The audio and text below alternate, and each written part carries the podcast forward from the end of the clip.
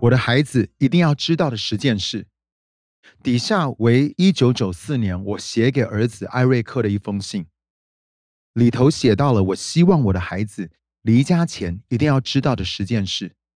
虽然这封信是写给艾瑞克的，但同样是我给布莱恩和莉亚的承诺与心意，也是我刻意教养和精心栽培孩子时的目标。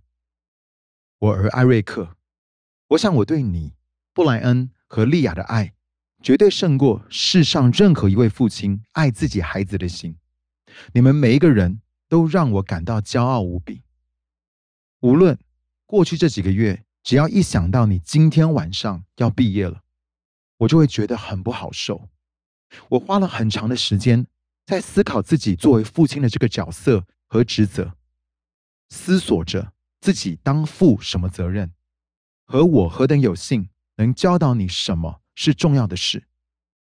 在你出生之前，我就下定决心要在这项使命上全心跟随主的带领。